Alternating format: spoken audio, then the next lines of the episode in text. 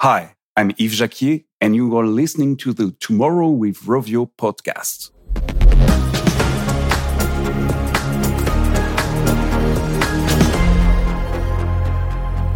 Hi, everyone, and welcome back to the Tomorrow with Rovio podcast. I'm your host, Ben Mattis, and I am joined today by Yves Jacquier, the Production Studio Services Executive Director at Ubisoft Montreal and head of a very industry unique program called La Forge. Uh, the La Forge program at Ubisoft is a group that is the bridge between the academics and research institutions who are doing cutting edge work on AI and ML and machine learning, and the production teams who are making the games that need to uh, you know adopt these new breakthroughs and these new tools if you have any interest in how artificial intelligence and machine learning can be used to help drive forward the creative process, to unlock new potentials for the, the makers and the creators of the games that we all know and love and play every day, I think you'll find this conversation with Yves Jacquier very illuminating. So enjoy. Yves, thank you very much for joining us today. We always start with the same thing ask our guests to introduce themselves, talk a little bit about uh, you know what you do and I guess maybe a little bit about what your interests are. Obviously, you know, some of your interests probably directly overlap with what you do in your career, but I'm just interested in in getting a little bit more to know about, you know, kind of you and your path and I guess sort of how that path might have influenced you to focus on what you're focusing on in your career. Hi, Ben. So first, thank you for giving me the opportunity to contribute uh, to, to the podcast. I had a chance to uh, listen to a couple of them. And uh, I think it's a great initiative. Uh, it's very inspiring. Oh, I'm so, glad uh, you like it. That's the, uh, yeah, I'm having a blast doing it. Really, these are the, these podcast episodes, recording them, researching them, talking to people like you. It's a high point in my week. So I'm having a lot of fun doing it. Yeah, but now the pressure's on me, right? yes, indeed. Be yeah. smart.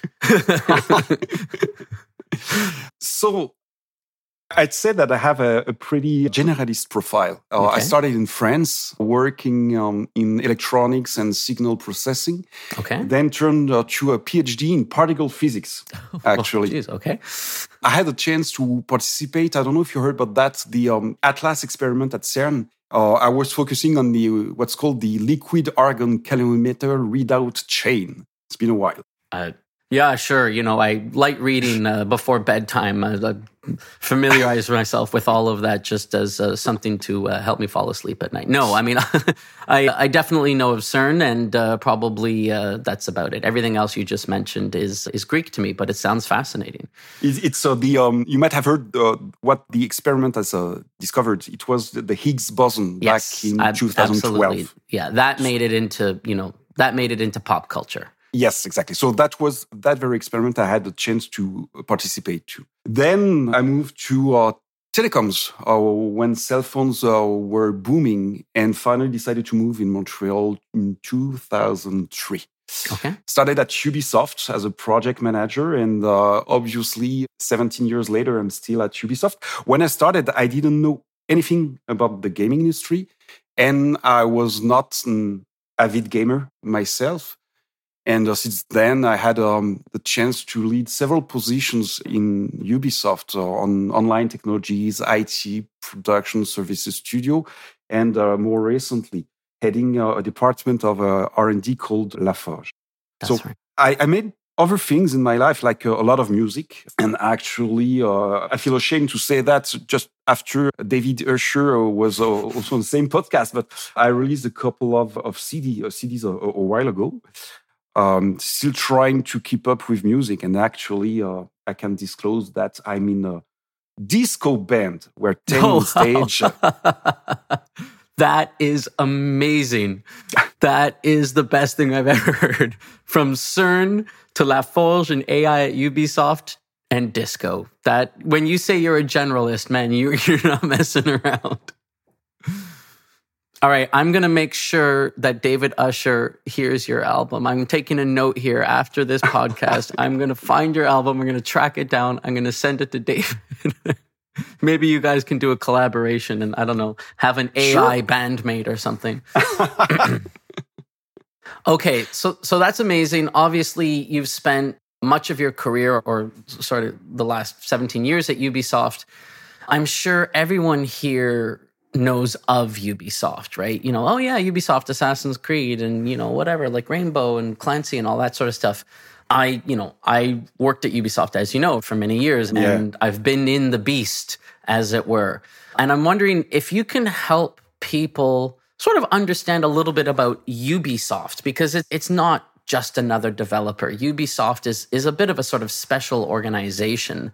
So can you talk just a little bit very broadly about kind of why you think Ubisoft is interesting, maybe what's a little bit different and special about it?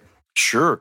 First, let's talk briefly about the uh, product side of the equation. So you mentioned Assassin's Creed, for example, and yes, Ubisoft is known to for, for big AAA open world games.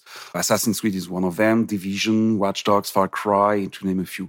But what's interesting is that in reality, we have a broader portfolio, if you think about that, that covers a wider audience with mm-hmm. franchises just like Just Dance, which yep. is more for the casual party players, up to Rainbow Six for the professional gamers. So it's really interesting to have um, a, a company that offers the possibility to work on you know big deployment game, big open world, as well as a smaller experience for different audiences. That's really one thing compared to other companies who re- really rely on one brand, one type of product, and uh, capitalize on that. Yeah. And as you have worked uh, at, at Ubisoft also, you might know that there's the people side of the equation also at Ubisoft. It really feels, although we're, we're big, we have we're in many countries and uh, we have something like 40 studios, uh, and it's, it's changing all the time. So mm-hmm. unsure of the, of the real number. Anyways, it's people as a community. It's always people over processes. Well, I, I guess you know what I mean. It's sure. it really translates in an entrepreneurship mm-hmm. mindset and uh, a really a commercial attitude. So by saying this, I, I do realize that um, my very atypical profile for the gaming industry is a very typical Ubisoft story, actually. Right. Yeah, no, I mean, uh, you're absolutely right that, you know, when I was at UB and probably before and certainly after, it, it was definitely a home to people with mm. atypical profiles. And I guess you've sort of touched upon it just a little bit, and we'll get into it, you know, much more deeply in a few minutes when we talk about kind of production services and that kind of thing. But when you think about a single publisher that needs to be world class in terms of first person shooters, world class in terms of open world action adventure, world class in terms of free to play monetization, world class in terms of, you know, casual kids games, etc., cetera, et cetera, and who historically has invested a ton of resources and time and energy into tool development, into tooling, and, and into kind of building at least part of their own stack you can see how, you know, in terms of what Ubisoft needs, it's huge, right? It, and, mm. and not just huge in terms of headcount, but huge in terms of a diversity of experiences. You know, quite frankly, it's almost hard to imagine someone with a you know a passion and an excitement for technology and entertainment who couldn't find an opportunity somewhere at Ubisoft because of how wide ranging that organization is and how many different initiatives and different studios it has.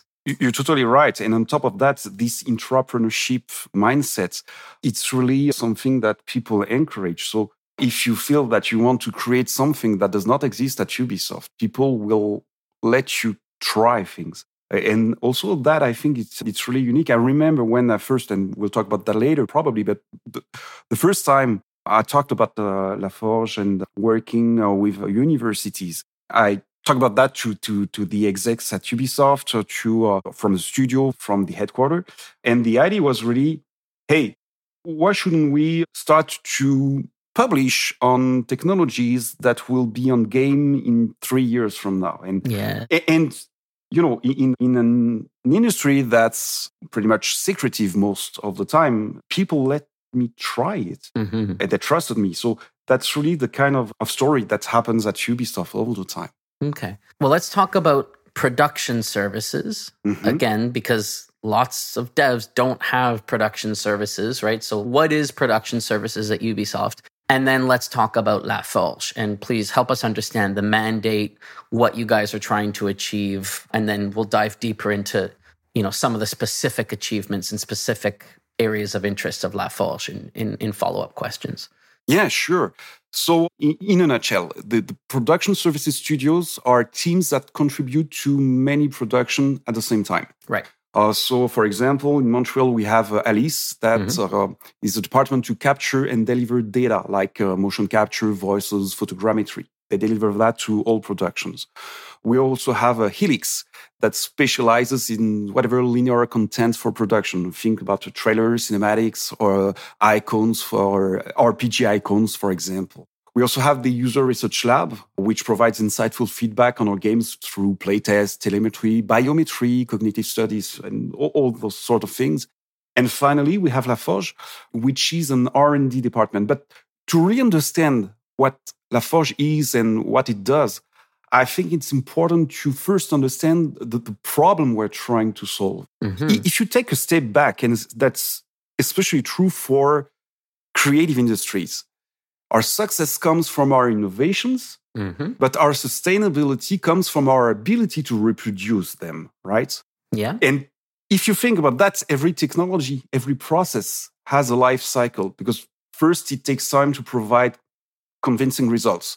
But when most obstacles are overcome, that's when you improve your recipe over time. Uh, before you reach a plateau. And that's true for any technology, every organization. Yep. And the issue is that it's always very difficult to self assess this plateau.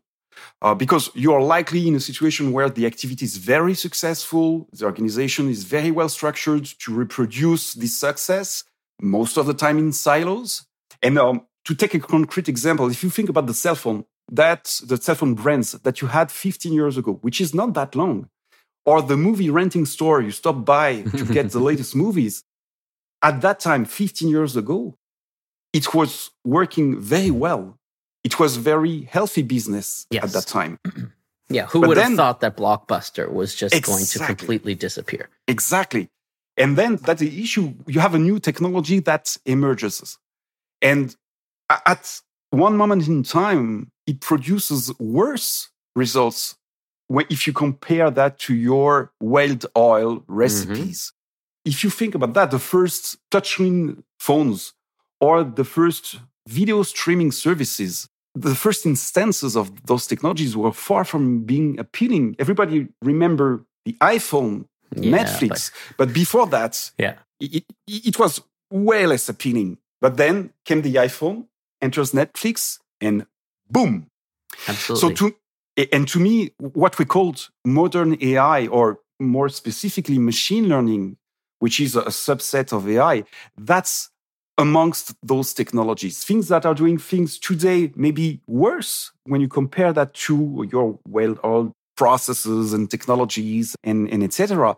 But that has this disruptive capacity. Right.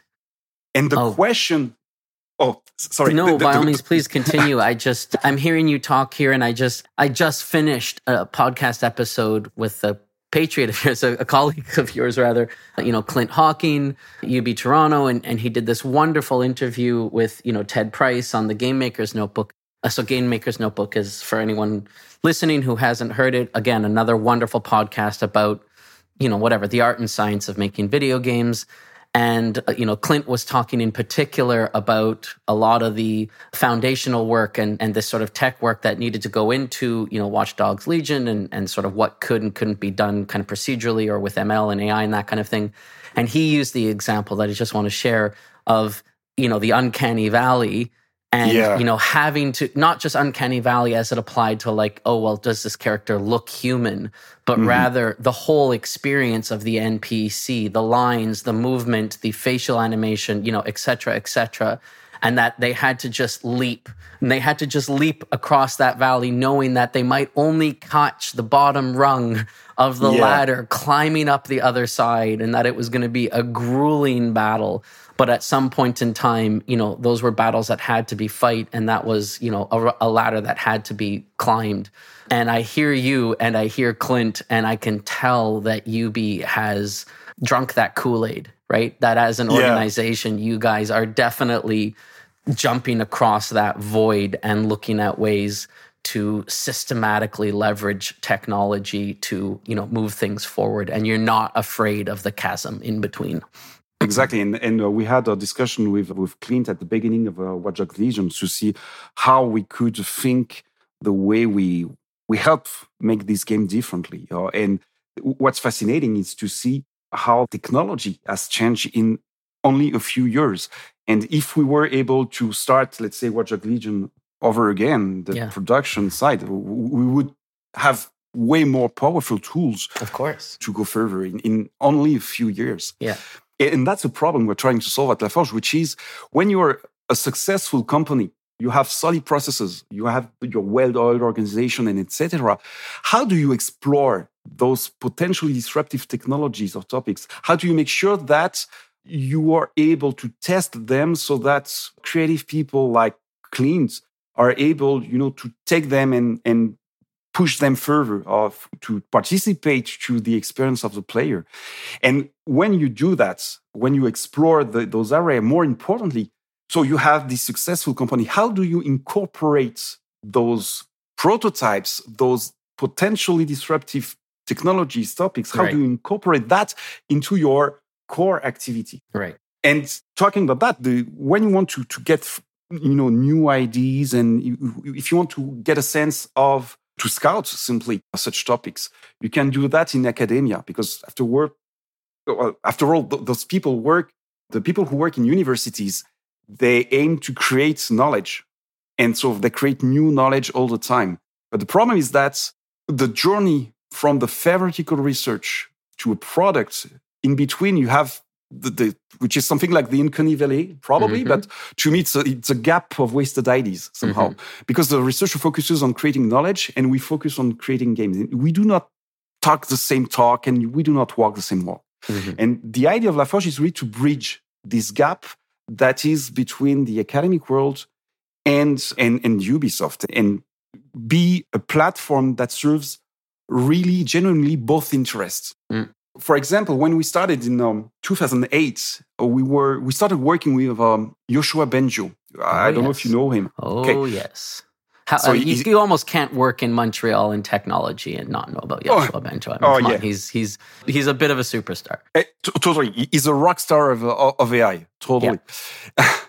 and um, we had a in, back in 2011 I think we had an industrial chair and we discovered two things at that time, which is deep learning had the potential to shake many pillars in our society, not only games, but also that having researchers and developers work together, honestly, it feels like herding cats. Mm-hmm. Totally. Mm-hmm. Yep. And it, it, so that's why we created Laforge at the end of the industrial chair in 2016. We wanted to create that as a space to serve both interests by design. So it's a place where people from Ubisoft, anybody, can come and try new ideas through prototyping, always based on the less academic results. So if you want to try, let's say, text to speech or new ways to think about animations or whatever, you try it.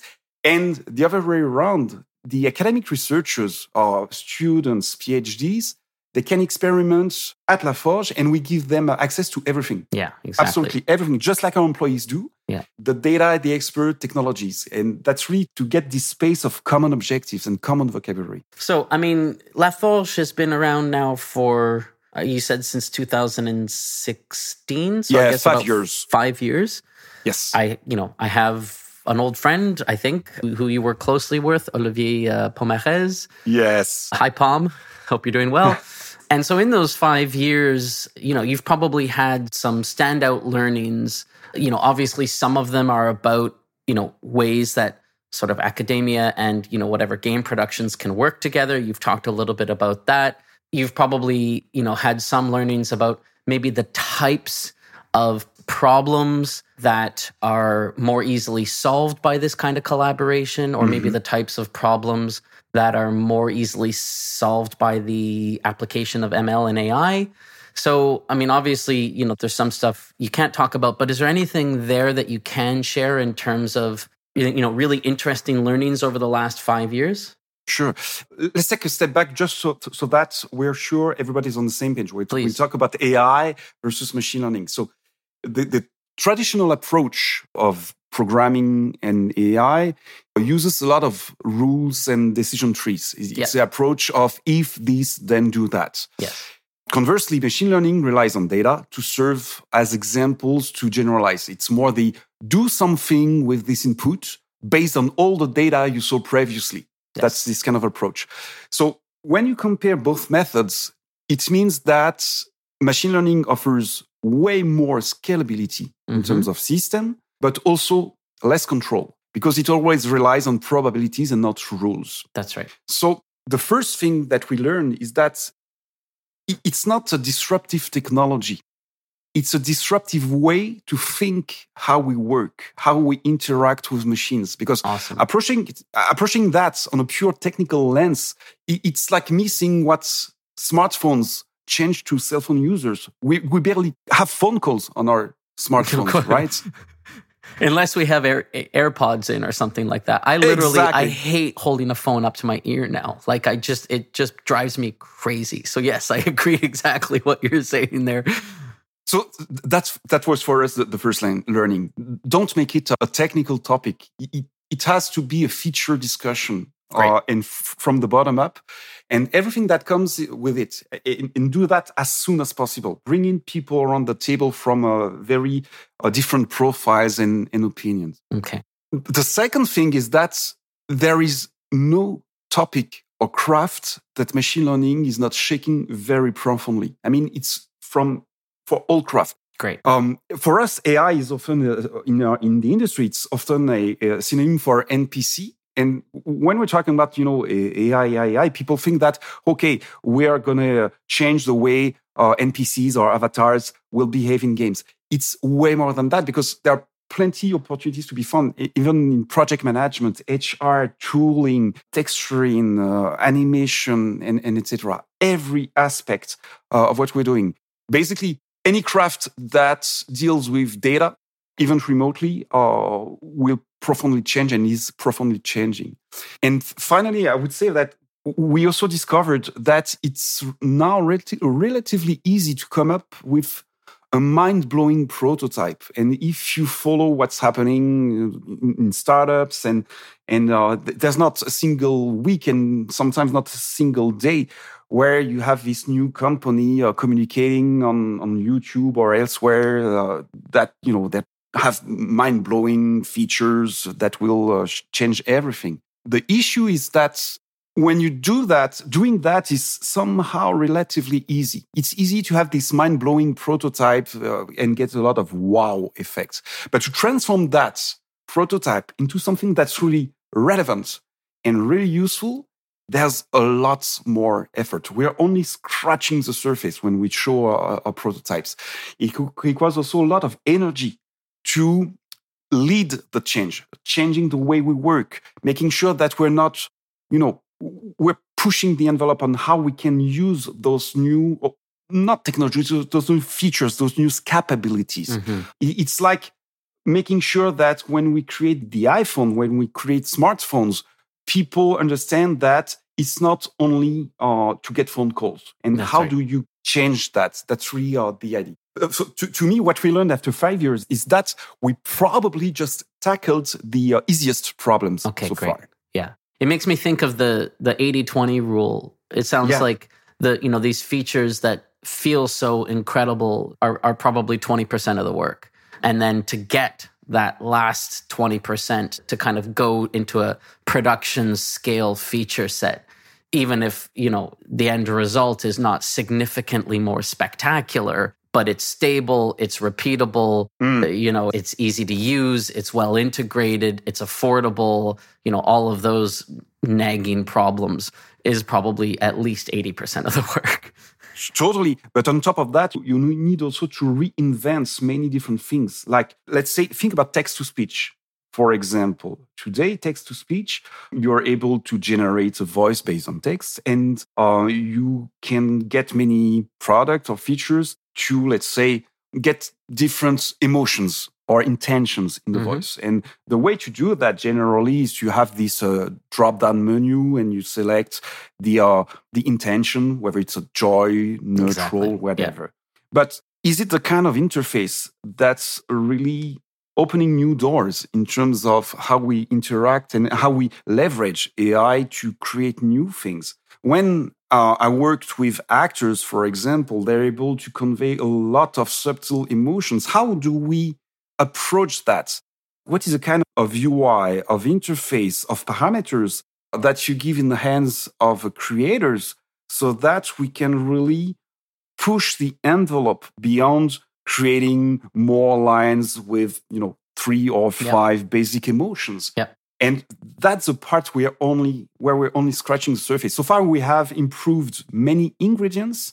Now it's time to reinvent the recipe. Okay. So I love the fact that you said that AI and ML is potentially disrupting all disciplines. So the question that I wrote here, and I'd love to kind of play through this with you, is once upon a time, like let's go back into when I was at Ubisoft, right? If uh, you know, creative director said, "Okay, you know, this scene isn't working. We need a young girl here. You know, 12 years old and you know whatever, wearing a backpack." I'm just making this up as I go. Mm-hmm. You know, then there's a lot of steps. Obviously, okay, the character concept artists have to, you know, whatever, concept out the girl and, you know, maybe the narrative director is, you know, working with them and kind of writing out her bio and what she likes and what she doesn't like and who this person is and what she's feeling and all that sort of stuff. You've got, you know, the character modelers who are, you know, modeling this this thing. So now this character exists in 3D. You know, it's getting textured. It, it, it you know, it's looking good. You've got the animators, the technical animators who are kind of rigging the character. So now, you know, now this character has the potential to move. You have the animators, maybe the mocap animators who are actually collecting mocap for this character. So now this character is, you know, has a, a variety of moves that that she can do. You probably have some sort of technical designer or someone who's integrating the character, you know, a scripter or something like that, who's integrating the character into the mission. You know, you've got audio who's recording lines maybe a, you know an audio designer or someone like that or a dialogue designer who's you know recording lines for this character and then you know someone who's mixing those lines in so I mean, it's, you know, I've skipped over obviously a bunch of steps, but by and large, you know, like you said, there's probably 10 different disciplines involved and, you know, possibly months of work involved is in something as simple as I want a girl who walks up to the protagonist here and says, you know, whatever, hey man, you know, can I have a, you know, whatever? Can I buy those sunglasses off you or something? So, can we dive in a little bit deeper into any of the specific areas that La Forge has explored in the last five years mm-hmm. to help optimize kind of something like that specific pipeline you know something that the player sure. and I, ideally most of our listeners will understand so we can have a concrete example of how AI has helped, you know, fundamentally change that that laborious process. Sure. So what you described is really the way most gaming company uh, work. Mm-hmm. And uh, if we're taking this step back, it, it's why do we work like that? We work like that because we found this recipe, right? And we improved that over times. And then we somehow created those silos, those 10 exactly. different or yes. more disciplines yes. yes. that are trying all, all of them are trying to improve that so if you're i don't know creative director or whoever ask for uh, this character the, the, character gets more uh, polygons in terms of uh, to have more realistic uh, as a more realistic model uh, to have a more realistic uh, facial animation to have a more realistic voices and, and etc but what it means is that each silos uh, is improving its own output yes. somehow. What I think is that in not that many years, it would change. You, you will have, let's say, a, a character designer who could potentially be entirely autonomous into creating and uh, animating such a character. So to do that, you know, it's not only providing a new tool, it's also changing the way we work. And Still, we will need uh, expertise and experts in each of those domains. But for many characters, you will be able to create that uh, with a few clicks and with accelerating from the intention to the final result. But that's really what the AI is good at. Mm-hmm. To do that, what we're trying to do at LaForge is to always balance trying to put new tools in hands uh, of the different experts. Uh, like voice designers uh, can now play with text to speech, which can uh, accelerate uh, their part of the process. Uh, we have we have built a technology that's able to create an HD head, fully animated, two or ten times faster than with traditional methods. So first, we're we're getting you know in this pipeline, we're diminishing by ten the time it takes for each step. Okay, great. But more importantly, what we're trying to do is to make sure that each step is connected so that you can either use one of the vertical, you can use mm-hmm. the head modeling uh, prototype that we created, and you can still animate that by hands if you feel that you have to as a creator. But conversely, if you want to use text to speech to animation, you can do that as well. So mm-hmm, your character, mm-hmm. you pick up a voice, you tap a line, and the final result it's an HD character, uh, fully animated, that's that's talking to you, and that we keep always both possibilities. That's really the, the, key idea. So we've been working in many areas for that in, in terms of uh, improving the way we create textures, the, we create heads, animations also is uh, something uh, where we think we're pretty strong to create uh, animation systems. Well, to get rid actually of the um, animation systems uh, as a plural. You know that when we, you create a a game, you're always switching between uh, different clips of animation or different animation mm-hmm. systems, trying to blend that, and it creates some, some issues. Uh, so we've created um, a system called Choreograph, where you just throw all the mocap data that you have, and then you get uh, a character that can uh, move around and sit down and acknowledge the other NPC and even potentially parkour at some point in time very easily all you have to do is really throw data uh, that looks like the kind of style that you want to have and uh, the AI takes uh, do, do the rest uh, for you. So it's way easier to iterate when uh, when you want to try things uh, in mm. a game and, and try try what works and what's not working. But on top of that, it also adds a, a, a, sense of more believable animations. You don't have the you know the glitches that yeah. We, will experienced in, in games. I mean, I worked for, gosh, five years on Prince of Persia. Yeah, yeah. yeah. Probably had at our peak 40, maybe 35 to 40 animators. Mm-hmm. often hand animating you know all the transitions all the blends you know for all of the characters particularly the prince um, mm-hmm. You know, you said it earlier. You know, if Clint and his team were to restart Legion today, it would be a totally different production. Yeah. I just can't even imagine restarting Prince of Persia today with uh, yeah. with that animation tool you just described. So it leads me to, I guess, this next question, uh, which is maybe a little bit. Well, there's a pathway whereby this next question gets dark, but hopefully, you know, hopefully that that doesn't end up coming to be. Before we started recording, you and I were talking about the you know the episode with David Usher.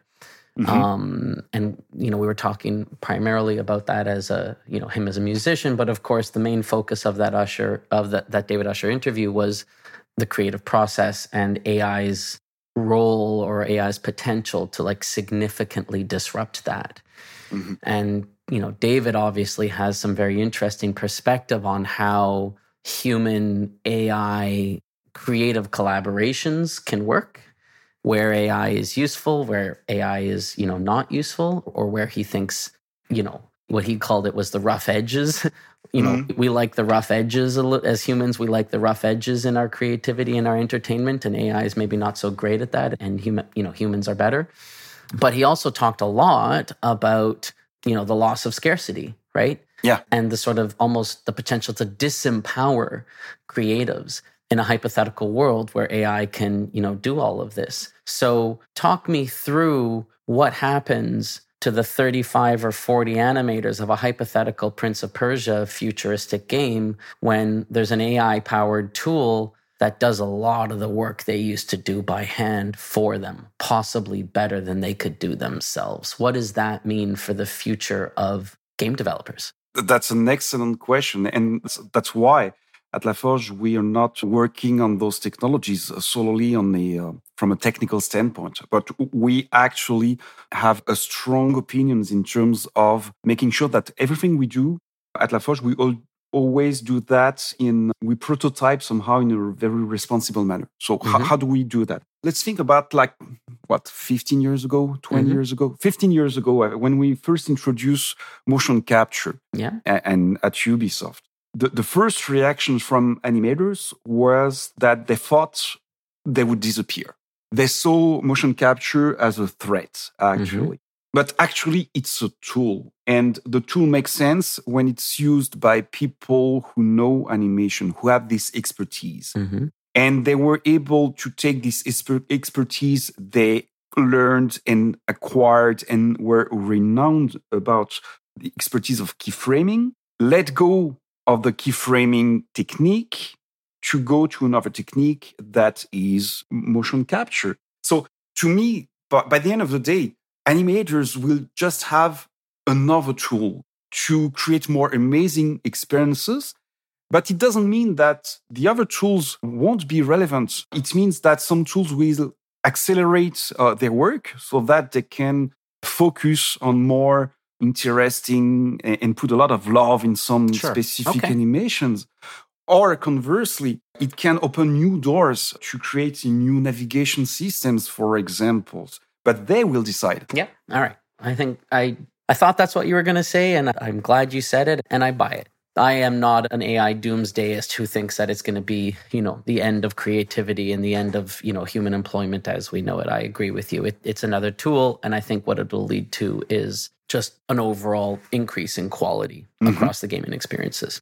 So it seems to me like so you talk about how all departments can use AI and but it or you know the the potential is there across almost every discipline but it does seem like there are some areas where AI is a bit of a more natural fit. Like obviously I think you know tech and coding probably kind of gets it really well. People on the more technical crafts like animation you know like we were talking about earlier or audio probably get it pretty well. I mean what about you know, whatever design or level design. I mean, what about disciplines that typically are more firmly in the sort of creative domain, maybe a little bit less, you know, technical or implementation or execution sort of focused?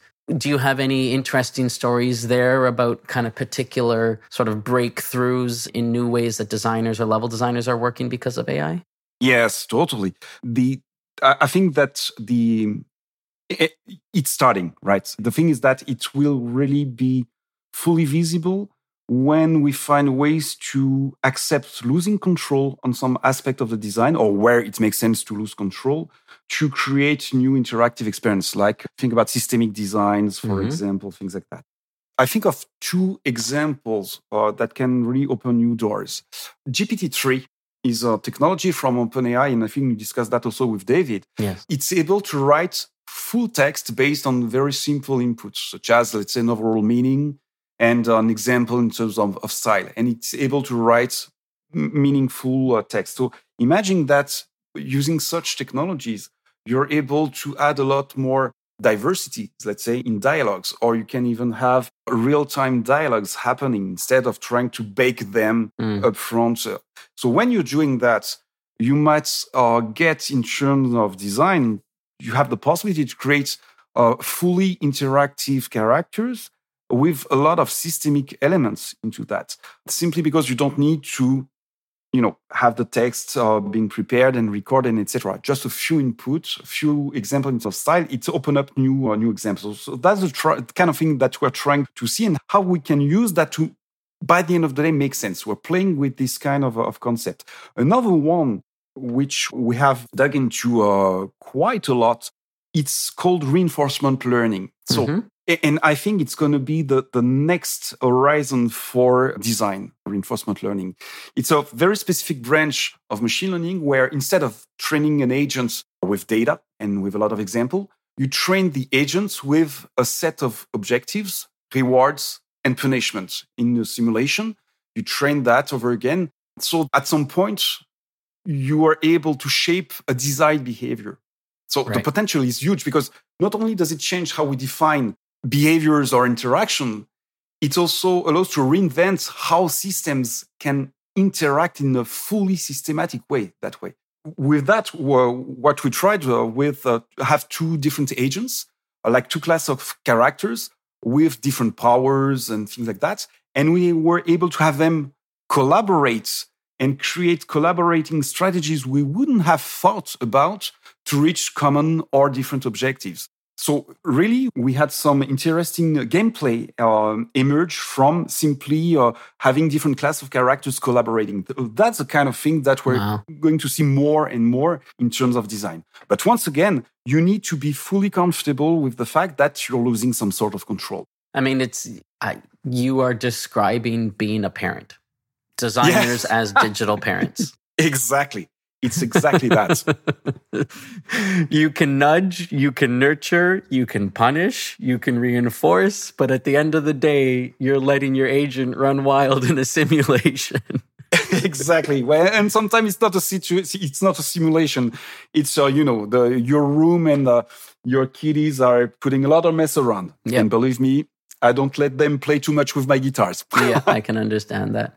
Wow. Okay. That's really interesting. I love that example. So, I mean, AI, you know, anyone who's dug into AI, anyone who's even tried to work with AI at a sort of rudimentary level really quickly runs up against probably one of two problems. The first problem they, they probably run, run up against is, you know, it is just a completely different way of thinking about how to solve problems. So, you know, a lot of that was a lesson that a lot of people kind of probably learned, you know, whatever it is, eight years ago or something like that, where you know, they would just try and slap AI onto an existing problem and then just find that they couldn't think about it the same way and get the results they were looking for. Obviously, certain people with kind of expertise in AI, you know, have been evolving and there is this sort of there is this sort of impression, you know, that to work with AI, you need like the large team of like hyper expensive data scientists and like data researchers and, you know, AI developers and that kind of thing. The other challenge that anyone who's worked with AI has just encountered is data sets, right? Like yeah, know, your, totally. your your results are only going to be as good as the scope of your data set permits them to be. You know, you can have, you know, a great problem and, you know, really, you know, incomplete data and your model is just going to mm. suck, right? It's not going to be any good. And so that loss of control is going to be so big that the end result almost feels, you know, useless. So, like, how do you see those two challenges evolving as it comes to the sort of democratization of AI in game development? Are we going to see small teams, small indie developers without access to, you know, La Forge or large data sets still benefiting from the kinds of power and the kinds of opportunities that we've been discussing for the last, you know, 45 minutes? I, see different types of situation, obviously. The, the, first, if we talk about the final users, so people will have more and more access to such tools. I don't know if you saw the latest version of Photoshop, for mm-hmm. example, and it contains some very advanced AI features to change the sky in a picture, for example, or apply style, or even change the edge of a person. Mm-hmm. So we can expect AI to democratize many applications that were only accessible to few. But it's also bring the question of the control over those tools, and it's also linked to the question of scarcity that uh, you mentioned uh, mm-hmm. earlier, mm-hmm. because you know with such powerful tools, it's easier to change the sky in a picture, and I would not be surprised to see a lot of pictures with fancy skies in the near future. But is it democratized? Yes, somehow, but at the expense of, of some sort of creativity and diversity, maybe in this situation. The second is more AI as a discipline, and I think it will be more and more accessible. Today, it sounds like it requires to have a PhD and uh, and to, to deep dive for years into very uh, complicated uh, mathematical concepts. But more and more, I think of whether on from an education or academic standpoint uh, or through a more open sources library tooling it will be more and more accessible to technical people, I should say, or even non technical people to try new things, to try new features, like applying some algorithm to a different type of data sets, or try to tune some reinforcement learning set of parameters to reach another objective. And mm-hmm. what and we're working hard actually to make sure that's accessible so i think that part will be will still uh, be more and more accessible but finally when we're talking about development of tailored AI, so something that would be really specific to create some a brand new experience, a brand new feature, I feel that it will likely remain in the hands of few. Mm-hmm. Because it requires to have under the same roof, you need to have the, the cutting edge expertise. You need to have, uh, as mentioned, access to a lot of data. You need to have access to crazy computing power to train the models. And I don't see that being fully decentralized anytime soon. If you, if you think simply about that, and if you're curious about AI scientific publications, most of them cannot be reproduced and because even when the algorithms are disclosed, the data sets are not accessible. Right. And that's true for most of the scientific publication. That's what we're in when we're talking about scientific publications. Mm-hmm. Let's talk about virtual beings for a second. Let's talk uh-huh. about digital twins. So imagine a hypothetical, you know, Watch Dogs Legion 3. Okay, so five, ten years in the future, something like that. Obviously, you know, the NPCs in that world will be hugely powered by AI. And they shouldn't feel like I'm talking to AI. They should feel like I'm talking to a hypothetical citizen of uh, futuristic London who are walking about the street, going about their daily lives. Maybe I can, maybe I can't take control of them, but they should feel real. They should have wants and needs and plans and kind of paths that they're on. And they should kind of have their lives that are all, you know, intertwining.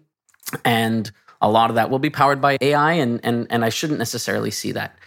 Now, if I could click a button and capture myself, take a photo of mm-hmm. myself, and boom, I have a nearly photorealistic AI avatar of myself in that world and you know record myself talking for you know 15 minutes or 10 minutes or whatever it is and boom have a you know near perfect audio copy, a voice skin, as it were, of my voice attached to that avatar.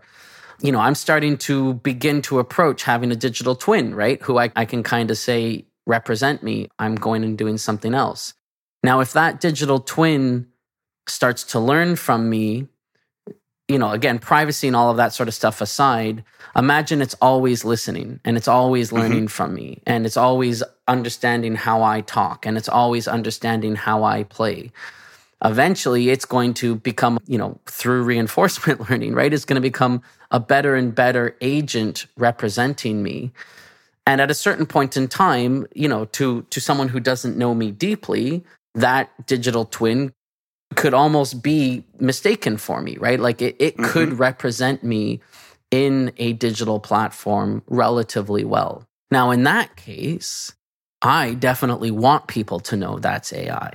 I want the word AI Ben slathered across that person's, you know, name tattooed on their face to make it 100% clear that you're not talking to the real Ben here. You might be talking to an agent who represents me, but you're not talking to the real me. And so if this person says or does anything offensive because I don't have complete control over it, you know, like we can follow up afterwards when I connect back online.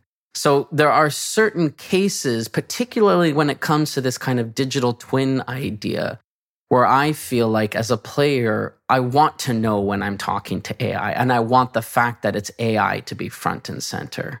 Oh, yeah, I, I, hear you. And actually, it's more a question of, if you think about that, it's more a question of context and design. Because today, some companies are using, okay, I have this very concrete example from a game that's made in China by a very uh, huge uh, gaming company there. They have this uh, shooter, and it's a competitive shooter on mobile. So when you play this competitive shooter, at some point, if you're losing too many matches, they will create or what they call a consolation match, uh, where they put you in front of bots, so basically AIs, and they don't tell it to you. So you don't know that you're playing against AIs. You think you're playing against players. And obviously the AIs are set so that, because it's a consolation match, uh, you've lost uh, a couple of matches against real human. We add a couple of match against AI so that there's more retention in the game. Confidence booster. Exactly. So it's already happening. And it's more a question of design and intention from the, uh, the creators than really a question of technology. When a few years ago, Google presented their assistant. I don't know mm-hmm. if you mm-hmm. remember I when remember they, that. Yeah, the, book me a haircut or whatever it is. Exactly. One thing that struck me back then was that in this example, you had one of the most important AI company, and you had the CEO of this company presenting the spearhead technology products they're pushing.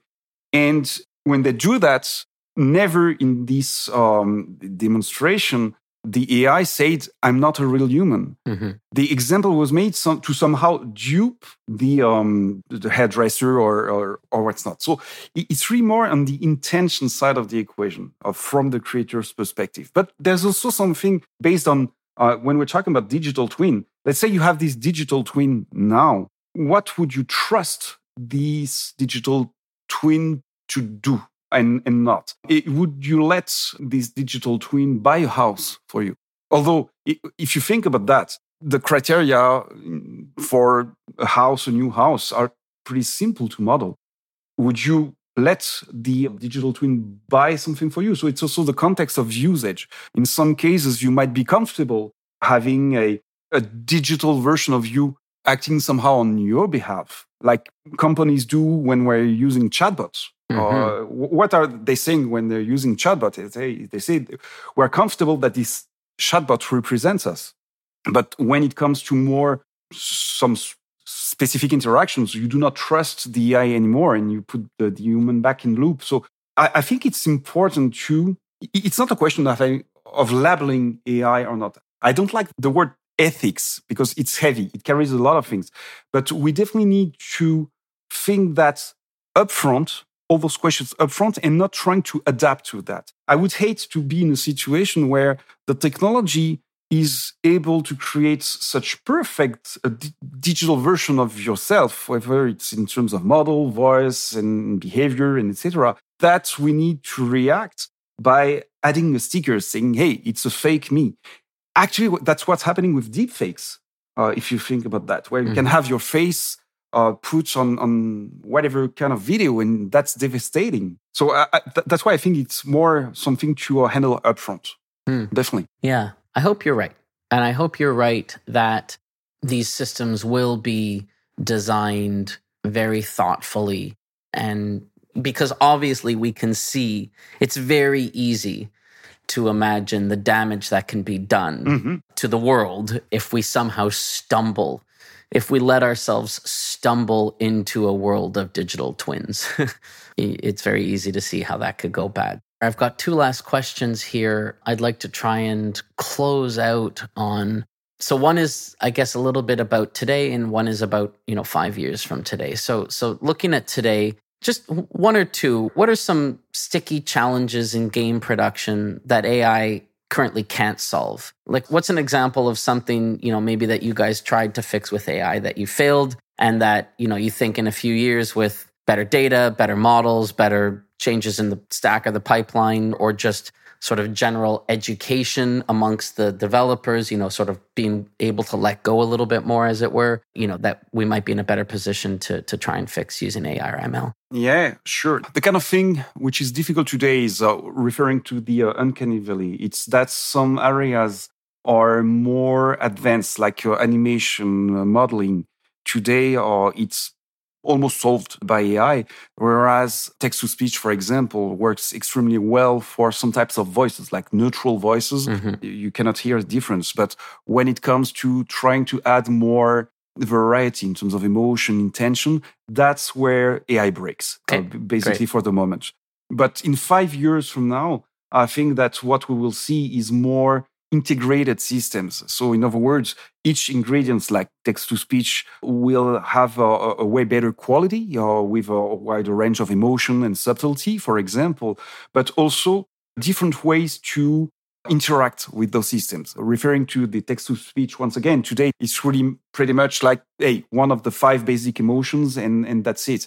But when in five years, what I see is that when you want to create uh, such a character, you will have access to other type of interfaces that we need to think of. Mm-hmm. and the uh, consequence of that is that it's it means tools that will be easier to use for game creators but probably also for user generated content. Yes. So what i mean is that today it's still accelerating crafts and discipline. That's really uh, the, the key of it. And in five years that's when we're going to see you know real new experiences, whether it's in from the game creator's perspective or the gamer's perspective. Very cool. Yeah, well, I mean that you boom, you just answered one and two in in in both of my closing questions in one. So that was a wonderful a wonderful closing sentiment, I think. Yves, any anything you thought we were going to touch upon that we didn't any areas you were hoping to explore on this podcast that we didn't get a chance to dive into? Not really. I mean, what I like about you know video game and, and such topic is that gaming industry is always about colliding art, design, and technology, and and what's happening is just uh, has been exciting for the last twenty years, and I hope it's going to be uh, as exciting for the next twenty years. I'm sure about that, uh, and front forwarding that is is uh, is a is, is fantastic yes. experience.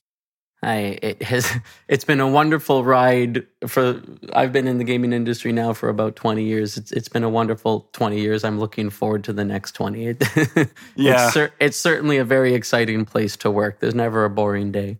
Well, Yves, again, thank you very, very much. Thanks for sharing insight into Ubisoft, the scale and scope of that huge, wonderful, chaotic machine, the production services department, La Forge, your thoughts about AI, how it can support game development, how it can support gamers. It's been a wonderful conversation. I got out of it exactly what I was looking for. So so thank you for your time. Thank you for sharing your insight. I really appreciate it. Thank you very much, Ben. All right. Talk to you soon.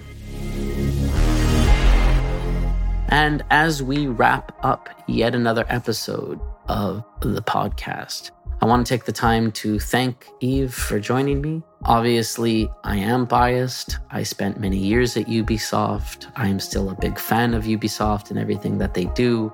So hopefully that bias didn't shine through too clearly in this conversation. But I do genuinely think that the work that even his team is doing at La Forge is unique inside the industry and something that is really worthy of attention. Uh, this this role of of trying to f- create a bridge between academia and production and creating really interesting state of the art tools that are used by the production teams to help improve the quality of the games that we play is one that I think is very, very important. And I hope that you enjoyed this conversation with Yves and that it opened your eyes a little bit to some of the really innovative new ways that AI is changing how we make games for now and tomorrow and into the future. If you enjoyed this conversation, please don't hesitate to subscribe to the podcast, recommend it to your friends. We really enjoy getting feedback from you all, letting us know what episodes you like the best, what subjects and guests you found the most enlightening. It's why we do it. So please don't hesitate to reach out. It means the world to us. With that, have a wonderful evening, and we'll talk to you again very soon.